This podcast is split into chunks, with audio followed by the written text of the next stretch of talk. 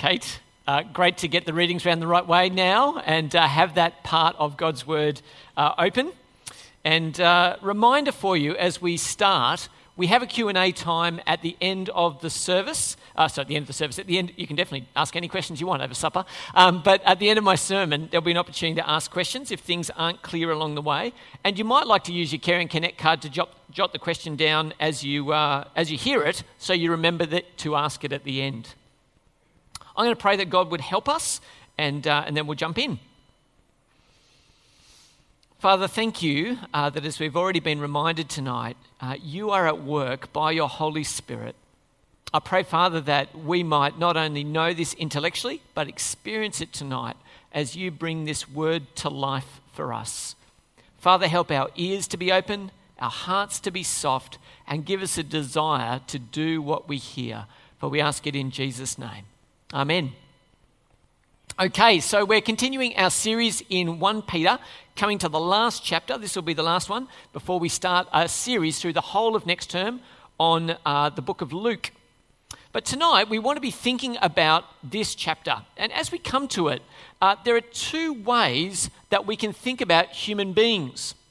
And so up here uh, is a picture of uh, a little tiny organism and uh, we, we can think about the world in this way. We can think about the world as made up of cells, human beings made up as, as cells. And if you think of us only as cells, what's kind of crawled out of a puddle or something like that, if that's your mindset, if we're only cells, then we need to think about cells particularly. Think about the tr- what, what, what are the implications if, if, we're, uh, if we're all just cells? Well, first thing is to say that cells don't suffer. They live and they die, but they don't suffer. Secondly, cells don't care. They might be next to another one and multiply, but they have no emotional commitment to it. They don't suffer, they don't care, and they don't live forever. They come and they go, and no one should probably mourn their passing. That's just part of life. But there is a different take on the world, a, a, part, a, take on the world that says, actually, no, the sum of cells actually results in human beings, humans. And humans are much more than the cells that make them up.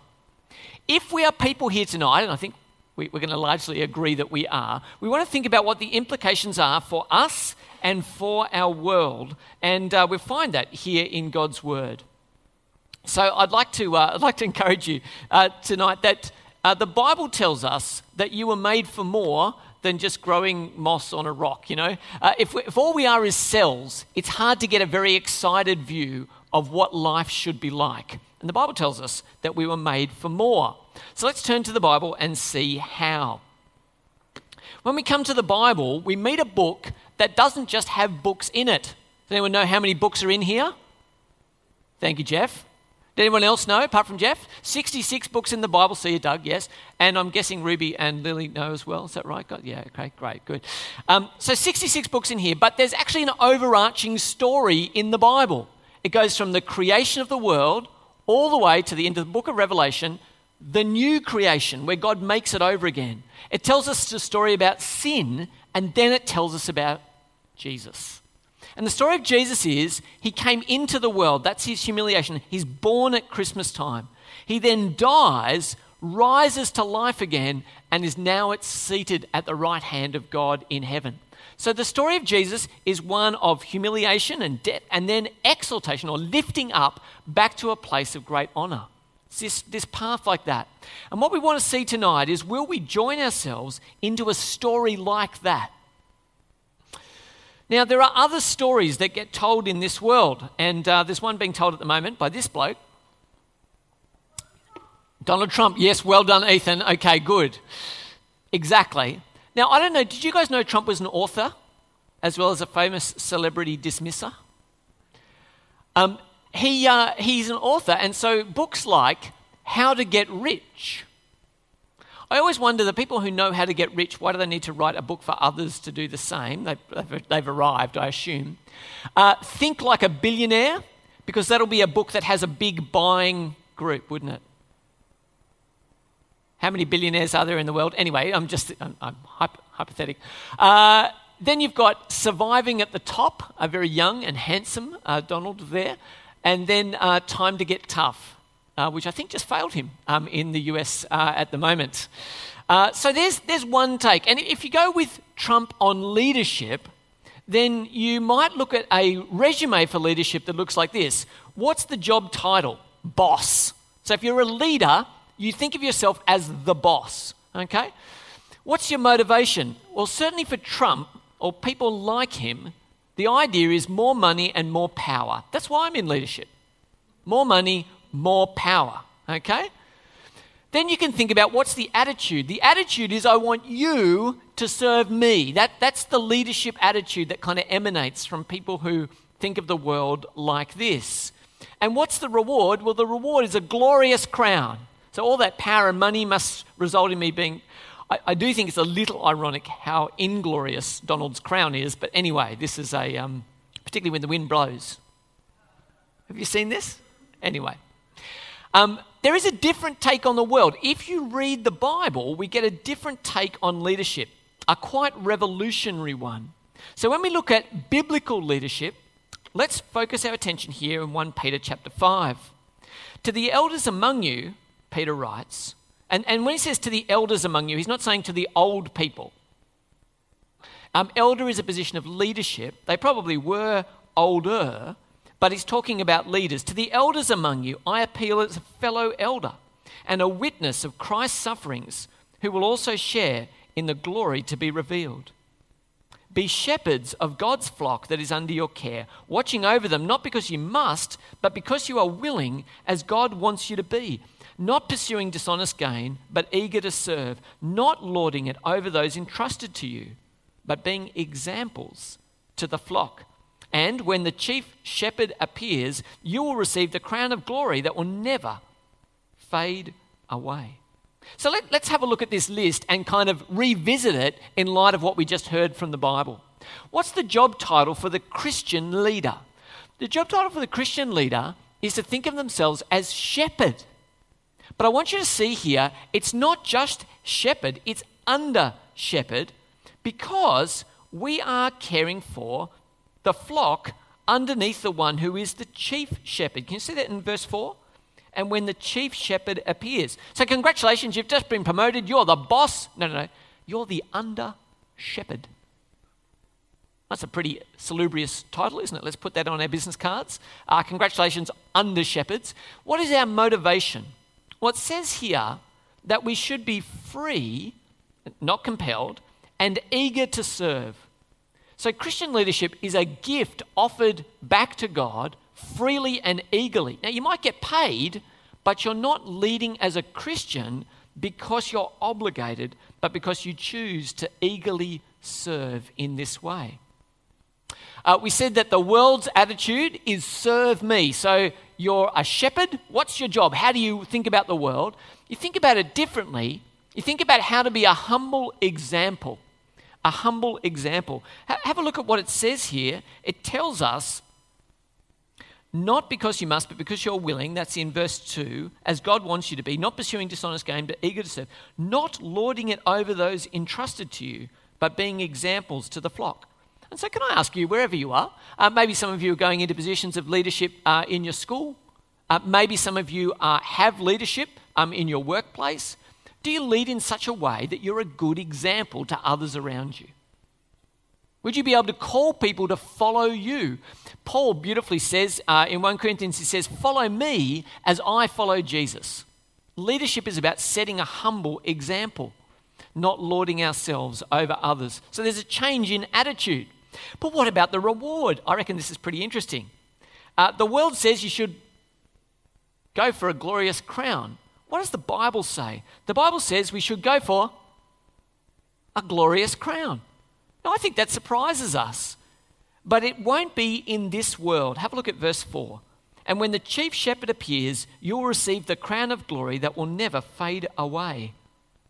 So we're actually told that we're supposed to lead for a glorious crown. And you might think, gracious, in heaven, am I going to be running around with a crown on my head? Maybe. But Paul says in 1 Thessalonians, he says, You are my crown and my glory. What does he mean? He's writing a letter to the church. He says, You are my crown and my glory. Here's what I reckon people that God graciously uses you in whatever way to help get them to heaven. When we get there, when we're standing in the presence of God and they are there as well, and we go, Oh my goodness, God, I'm so humbled that you use me in some small way to help them stand here. That will be a source of great joy for us, which we'll give thanks to God for. You are my glory and crown, is what he says. So, play for a glorious crown. Just don't expect that it'll end up on your head. And don't expect it tomorrow. Look for it when we stand in glory together. Now, this next illustration talks to us about why humility matters. I want you to think about uh, this line here. We're going to call this line Jesus. And uh, as I said this morning, Jesus is always on the right track. Okay, so that, that makes sense, doesn't it? So there's Jesus. Uh, here's me and you. All of us start off on the wrong track. We, we are sinful. We are going to a different destination than Jesus. We are going a different way. And what we're called to do here is to humble ourselves by joining our story with God's story. We're supposed to choose humility. So, what would we need to do?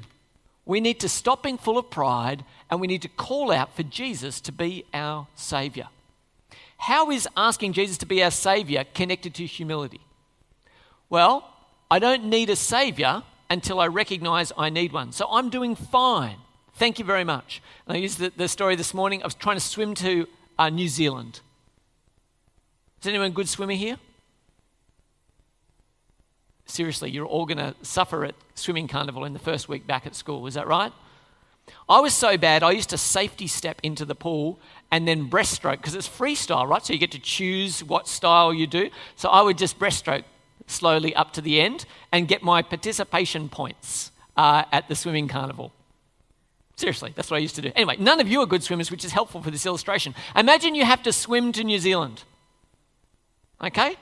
And some of you are pretty good. You get out through the breakers, which is, some of us will just drown, won't we? Get pulled out in the rip and drown at Bondi Beach, you know? But okay, you get out, right? And you start swimming to New Zealand. And you, you, you got out past, you've actually lost sight of Australia because you're such a good swimmer. And then a helicopter comes over and says, Would you like to be saved? And you say to yourself, No, I've got this. If you wave the helicopter off, it's because you're full of pride. And on top of that, you'll drown. You will. You're never going to make it. I'll just let you in on that. You won't, you won't get to New Zealand. No one swum the Tasman Sea. I think that's what I learnt this morning. Is that right? No one swum the Tasman Sea. They might do the English Channel, but no one's doing that. So we're never going to make it. So when the rescue is offered to us, it's only pride that would say, I've got this, don't worry, keep your helicopter, I'm going to, I'm going to do it myself. You'll drown. So if you choose to join your story with Jesus, what you're saying is, I give up trying. Rescue me, pull me out of the sea, I'm drowning. The only way you'll ever do that is if you give up your pride to take hold of the hand of Jesus. So I want to encourage you to choose humility. To choose humility because pride is literally killing you. Secondly, we're asked here uh, in verse 7 to cast our anxiety on him. So when you join your story to Jesus, not only do you find a savior, but you find a comforter and one who will never leave you or forsake you. Cast your cares on Jesus because he is now your friend. Uh, there's a thing called delayed gratification. Does anyone know what delayed gratification is? It's telling you that there's. What's for supper tonight, Kara? Ice cream. All right. If I tell you there's ice cream for supper, you could leave right now, or I could say, The Word of God is so precious, so beautiful. Stay here until supper, and then you can enjoy your ice cream. Now, that waiting, that waiting is called delayed gratification. I want to, I want to just, I've made something up here. I've called it delayed glorification. And it's, it's here in the passage. It says, When the chief shepherd appears, you'll receive the crown of glory. We won't get it today. The reward for serving in this way won't happen today. It will happen on the day that Jesus returns. When Jesus returns, he'll receive glory from everyone, and we will receive glory with him. So, will you play the long game for delayed glorification? He goes from leadership to talk about enemies. If I said to you, Who do you want your enemy to be? Who would you choose? Some of you might have a superhero thing going on, and you might have an arch nemesis. But I think most of us would say, I don't want any enemies, please. Can I, can I say C, none of the above? I don't want any enemies. But the Bible says here, you will have one of two enemies regardless after this sermon. I'm going to tell you who the two enemies are. But firstly, I need to share a picture with you. Uh, I've been, it's been unsuccessfully guessed today, but Doug, you might have an idea. Doug, do you know what type of tank this is? Not sure. But you could tell me if, if, it had, if it was in the water, you'd be able to tell me, Doug, but not on land. This is an M1A1 mine sweeping tank. It's a very uh, impressive piece of equipment. Uh, if you walked outside today and uh, you were trying to get to your car and that was facing you, how much chance do you have of getting by? Zilch, right. We wouldn't, we wouldn't be able to get by. It would be a fearsome thing to face that piece of uh, rolled steel and, and, and, and whatever else is there. It would be fearsome to do that if that was opposed to us. But I want to tell you today it is possible by our attitude that you have someone far more scary to face.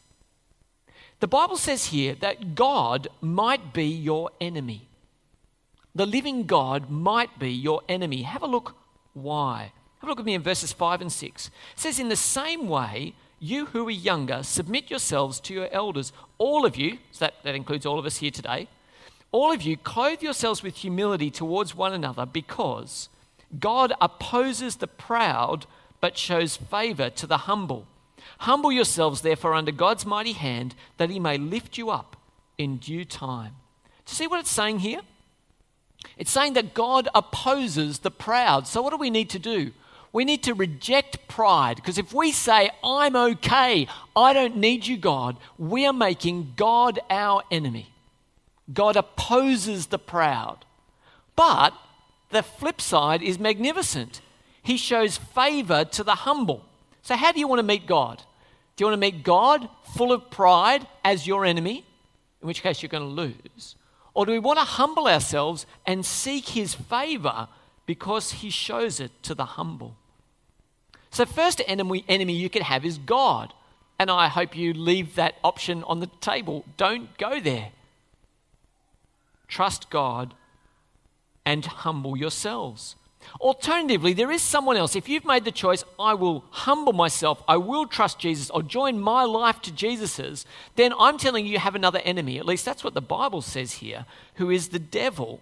Have a look with me at verse 8. He says, Be alert and of sober mind. Your enemy, the devil, prowls around like a roaring lion looking for someone to devour. Now, the devil isn't a lion. In fact, the very same image is used gloriously in some of our songs for Jesus, isn't it? So the devil isn't a lion, but he is a spiritual enemy to all those who call themselves children of God. And he's real. And he is dangerous to us in the sense that he wants to bring you down. And so, how should we respond? Well, it says here that we should be alert and of sober mind. Now, if you go outside at the moment with a golf club and hold, it over your head, okay, does anyone think that that's a good thing to be doing at the moment? Can anyone tell me why? Sorry? Lightning. Okay, now some of you are going, I don't know, I'm just walking around with a golf club over my head, doesn't matter. It's, it's, not, it's not very good as an umbrella. But the reason I tell you not to do it is you make yourself a far more attractive conductor for electricity, and given that there's thunder around, it would be dangerous to walk around with a golf club over your head. Are we okay with that? Don't do it. But if you didn't know, if tonight you just learned I shouldn't go out walking in thunderstorms with a golf club over my head, if you just learnt that, you wouldn't have been alert to it, would you? And some of us won't have been acting like the devil is our enemy. We won't have been alert to his schemes and his plans to lie to us, to trick us. And so we need to be alert to the fact that the devil is real, and we need to be self controlled because it's in our sin that he seeks to trip us up.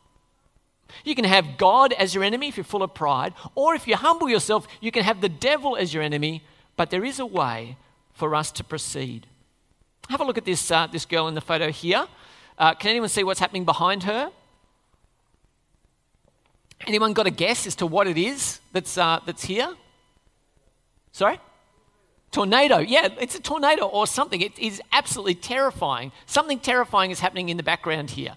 Um, and how does she look about that? Terrified. I can't work out whether she's terrified or just incredibly placid, or I don't, I don't know what her expression is, but she's not going anywhere. She's standing firm. And uh, that is what we're encouraged to do in the face of the devil. Have a look in verse 9. Resist him, standing firm in the faith, because you know that the family of believers throughout the world is undergoing the same kind of sufferings. So, how do we, how do we face the devil? If the devil is a roaring lion and he's out there to get us, how do we face him? We don't run away. We don't run away. Uh, it's been told um, in Ephesians chapter 6, uh, we're told about the armor of God. Uh, have you guys heard of this? I'm sure kids have. Yeah, you've done this in kind of in Sunday school. You, the armor of God. Now, I'm, we've got blessed, breastplate of righteousness and shields and sheaves and shoes and helmets and all that sort of stuff. I've been told all of this is facing this way. If you turn around in the armor, you'll have no defense. I think that's really interesting. So we're told to stand firm in the armor that God has provided, to face the enemy, to resist the devil, uh, we're told in James, and he will flee from us. So we need to stand firm in God's armor. We need to stand firm with God's word. It says in Hebrews that the word of God is living and active, sharper than a double edged sword. So if you want to fight back against the devil, you want to sharpen up your sword. And uh, if you remember Jesus being tempted, do you remember how Jesus resisted the, the, uh, the temptations of the devil? Quoted scripture. He threw scripture bombs back at Satan. But you can only do that if you know scripture, yes? And so if I took your Bible away, how much scripture would you be able to remember? It's great. Kathy was able to share tonight a scripture that's precious to her. We're going to keep doing that. It's a great pattern for us. But if you don't know the Bible and you're, in, you're under pressure, it won't be good for you. So, my encouragement would be get into a habit of reading God's word, sharpening up that sword so you're ready to stand firm against the devil. And then, thirdly, we're supposed to stand firm because we're aware of God's family. Have a look what it says there uh, at the end of verse 9. It says, uh, Because you know that the family of believers throughout the world is undergoing the same kind of sufferings. So you stand firm because they're standing firm. Did you know that other people in the world are being arrested for their Christian faith? Do you know they're beaten for it, jailed, kidnapped, because they name Jesus as Lord. And here it says, stand firm because you know other believers are facing the same sufferings as we are.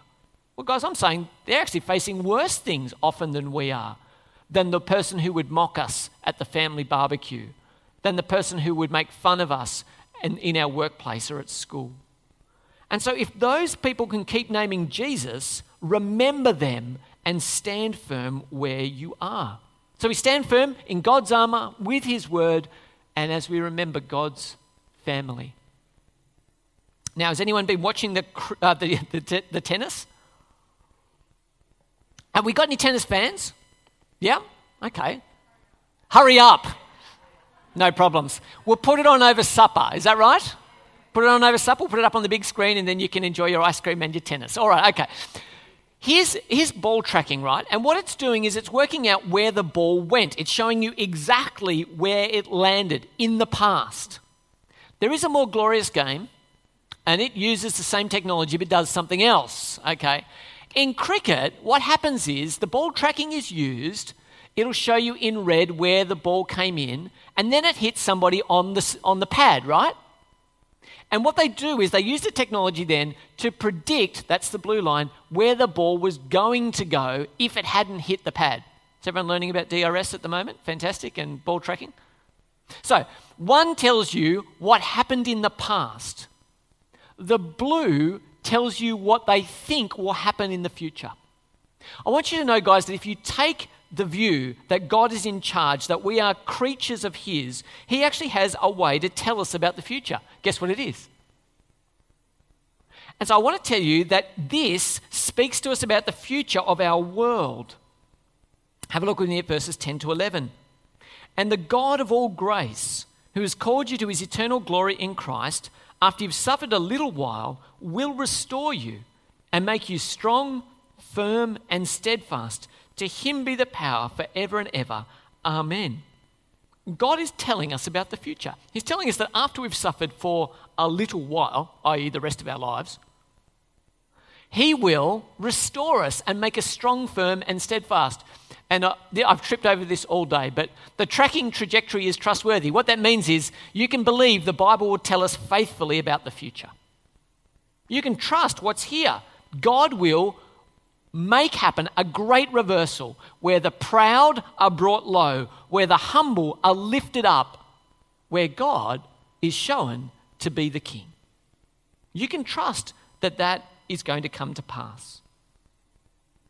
Now, I've um, uh, got a picture up here of one of our glorious uh, rubbish trucks. I don't know if, have you seen the, um, the, the sign that's on the back of these? It says, Caution, vehicle may reverse at any time. And uh, I always find that an intriguing sign, and I'm always a little bit worried anytime I'm behind a garbage truck. But I can't think, they're so heavy. Like, was it just spontaneously? We're doing 60 uh, down the hill into Oran Park, and it's about to reverse back. To... Anyway, I always find that intriguing sign. But the point here is in this passage, we are told that a great reversal is coming, that God will upend the world and he will, he will lift up Christians, bring down the pride of others, and I want to tell you that could happen at any time. Caution. Could reverse. God could reverse the universe at any time.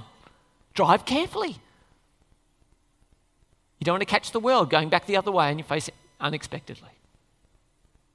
So, what should we do if that's true, if that's what God is going to do in the future? Well, there's a little intriguing clue right at the end here. Uh, Peter writes uh, in uh, verses 13 and 14 She who is in Babylon chosen together with you, sends you her greetings. And so does my son Mark. Greet one another with a kiss of love. Peace to all of you who are in Christ. So, what should we do? Uh, clearly, verse 14 is going to make supper very interesting. Is that right? That's, that's a joke for everyone who's got the Bible open in front of them. Uh, it says, greet one another with a holy kiss. So I look forward to seeing that happen. Actually, do you know what? It hasn't really worked at any of the previous services. I think we all kind of recognize that this is a bit socially awkward. Um, but my, my wife did point out that uh, if you're on the Graham Norton show, everybody kisses everyone. Have you seen anyone watch Graham Norton? No. Anyway, this is celebrities meeting each other. Oh, darling, mwah, mwah. Wouldn't it be wonderful if we found a way to greet one another appropriately uh, as Christians? But anyway, it says here, she who is in Babylon greets you. Who is in Babylon? Well, they're not certainly in Iraq. No, what Peter is saying is he's writing to people who are in Rome. And like Babylon was the capital of the ancient world to which the people of God were taken into exile, Peter's saying, hey, Rome today is just like a place where we're out of our heavenly home. We're waiting to go home. But he can't write, Rome is terrible. It's just like evil Babylon. So he just says, all those who are in Babylon send you their greetings. So, what should we do if we are in Oran Park today? Well, we too are waiting for our true home, not, not the one that Thrive Homes, is that right, uh, John? Uh, will be building us not the one that's coming from Masterton. No, our true home is in heaven. What should we do then? We should stand firm as we wait for the great reversal. Stand firm. Hold on to your Christian faith. What about if you're a leader? If you're a leader in this room today, I want to speak to you very particularly. And I want to say you need to choose between your model of leadership. Are you going to be someone who is ready to crush other cell based organisms around you because they don't really matter? Or are you going to take up the staff and lead in a Christian way as a shepherd? I want to encourage those of you who have responsibility for others, lead beloved sheep, not worthless cells, as faithful shepherds. That's how you should lead. And that will revolutionize how we do it. In fact, I've been reflecting today, all the secular leadership books still say that the best way to lead is servant leadership.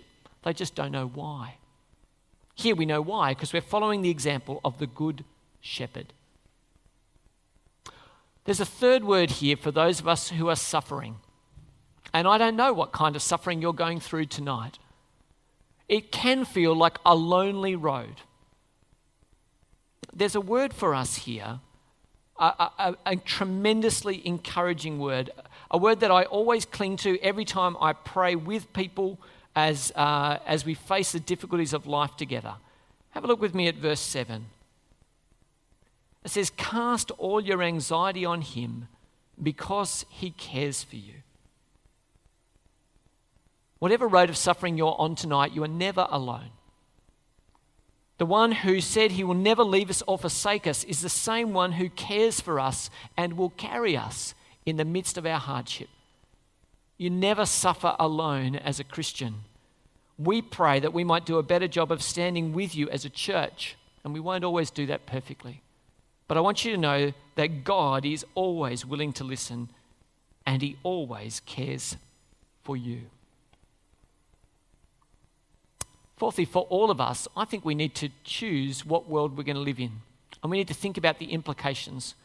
Will we live in a world that is godless, full of cells with no direction? Or will we look at a world filled with hope and life, saved by the love of Jesus, on a path to glory. We need to choose what universe we're going to live in and the implications for us as Christians. So let me finish where uh, Peter finishes tonight uh, in, in verse 12. He says this With the help of Silas, who I regard as a faithful brother, I've written to you briefly, encouraging you and testifying that this is the true grace of God. Church, what you, should you do? You should stand fast in it. Let me pray. Heavenly Father, you're a good and faithful God. We thank you that you set before us a picture of reversal. That one day your Son will come back and everything will be set to right. Father, make us humble. Help us to lead as servant shepherds. Help us, Father, to know what it is to cast our cares and anxiety on you, being assured that you care for us Help us to stand firm in the face of the devil's schemes through your army, your word, and remembering your family. Have mercy, Father, and strengthen us to stand until the day we meet you face to face. For we ask it in Jesus' name. Amen.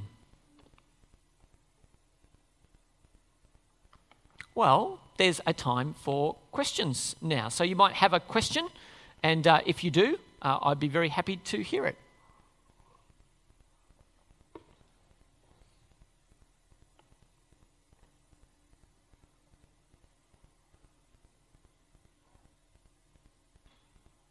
Perfect.